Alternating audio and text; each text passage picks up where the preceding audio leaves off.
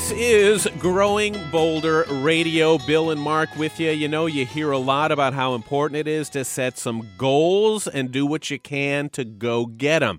But there are many cases where achieving the specific goal really isn't as important as setting you on a journey down that road because you don't always know where you'll end up. Regardless, though, you'll be a lot further than if you don't try at all. Yeah, it's a great uh, point, Bill. And we're going to talk to someone now who is a great inspiration and really a great example of what happens when you do modify or change your goals along the way. She was one of the top collegiate track stars in the country. She ran the 400 meters as fast as anybody out there. But in an instant, a fluke, tragic accident ended her lifelong dream just like that. It's an incredible story. So let's let April Holmes tell it. Hi, April. How are you? How you doing? Good morning. Glad to be here. Well, we're thrilled to have you. And let's let's go back to, to, to the time. Let's go back to the day. 2001, you had won multiple NCAA All-American honors. Uh, you were a sprinter with a, a glorious future. What happened next? Almost unthinkable. Tell us about it. In January of 2001, I'd gotten in a, involved in a train accident. Uh, woke up from the train accident and learned that my leg was amputated and I was lost. I didn't know where to go. I didn't know where to turn to. I didn't know who to ask questions of. All I knew was I was on a different path in life than I would ever have imagined being on. My career, track and field career, had been over probably about five years, and I was working at a communications company uh, in Philadelphia, and I had also uh, just started working on a master's degree. So, to wake up one day and have your leg, and then go to bed one night, and you know your leg be missing was pretty devastating. How, and how, my initial thoughts when I learned that my leg was amputated was that I would never be able to run or play basketball again because they were two things I absolutely enjoyed doing. How do you get involved in a train accident? Were you trying to hop a freight train? Were you riding on a subway? what happened? I was actually in uh, Philadelphia in 30th Street Station, and my boyfriend and I were headed to New York. And I happened to be the last person to attempt to get on the train. And as I was getting on the train, the train was already delayed, and uh, my boyfriend and I were moving slow, getting on the train, I guess, and having to be the last people to get on the train. He got on, I tried to get on, and as I got ready to get on, I ended up slipping and falling and landing underneath of the platform with the train actually on my leg. Wow. So they tried, you know, for a long time to actually free me from the train or lift, kind of lift the train up. And you know, I just laid there and I and I prayed and I sang every church song that I knew and I, you know, just ran through life in my brain and I, you know, I, I just kept saying to myself, you know, life can't end like this. Um, and as I laid there, you know, I talked to the paramedic lady some or whatever and sang and kept talking to myself and sang and talked to the paramedic lady.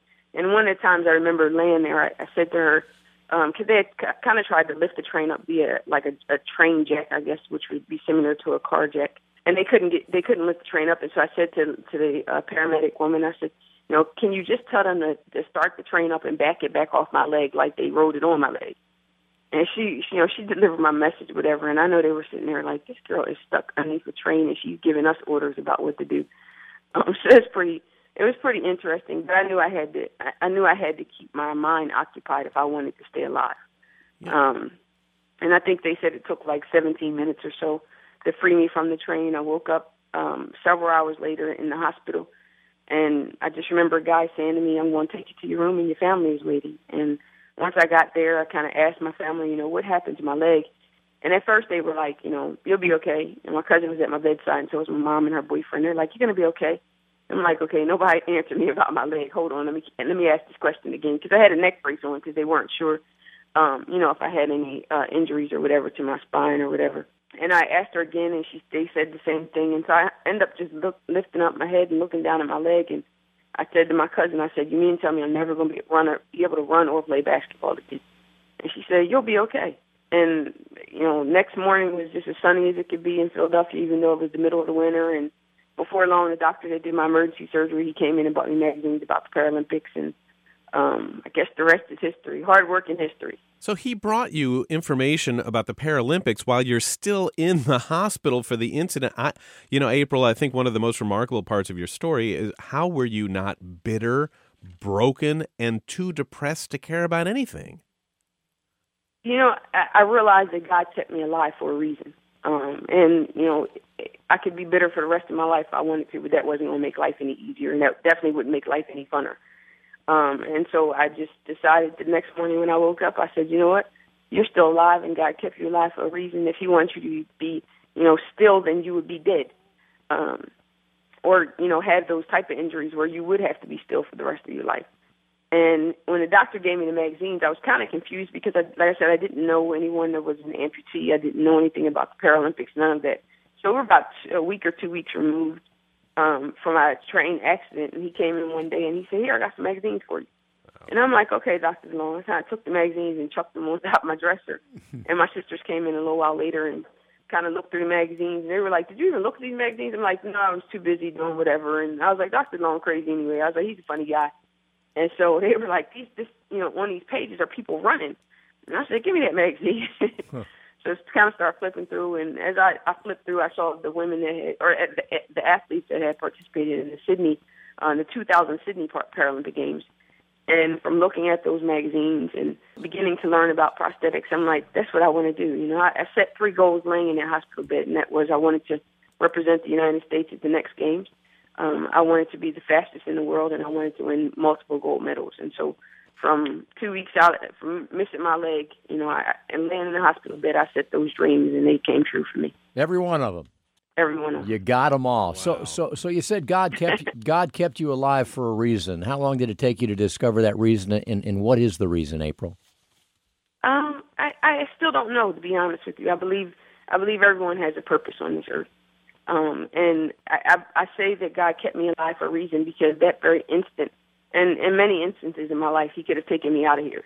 Um, if if my purpose had been served, he could have called me home, and he hasn't yet. So I, I don't believe my purpose has been served, but I do believe that that I try to do the best that I can with what I have. And and as an athlete, you know, you have you have so many opportunities to make an influence, um, both positive and negative. Whatever type of influence you would like to make, you have so many opportunities because your your reach goes so far.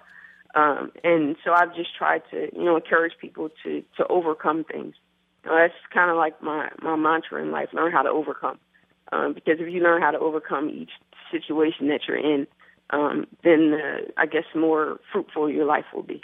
And is that what the April Holmes Foundation is all about? I started the April Holmes Foundation in 2002, and one of the reasons I started it was because once I started going to rehab or whatever to learn how to walk, the woman that did that uh, was my therapist or whatever, she told me that there was a support group.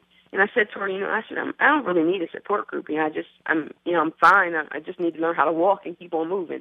And, and I'm not the type person to sit around and cry about missing my leg, so to speak. Um, and so she said, you know, I, I, and I, and I, one of the things I said to her, I said, even in my hospital room, when I lost my leg, I told people all the time, you know, when you come through these doors, we're going to laugh and joke and have a good time. We're not going to sit around and cry about missing my leg. That's just not who I am. Well, April, um, I've got to say, your story isn't just inspiring to amputees. It's a story that connects with any of us who've had to face any kind of obstacle, which is pretty much everybody. And for more information or to help April make a difference, check out aprilholmes.com. She is an athlete and a human being extraordinaire. April Holmes, thanks for sharing your story.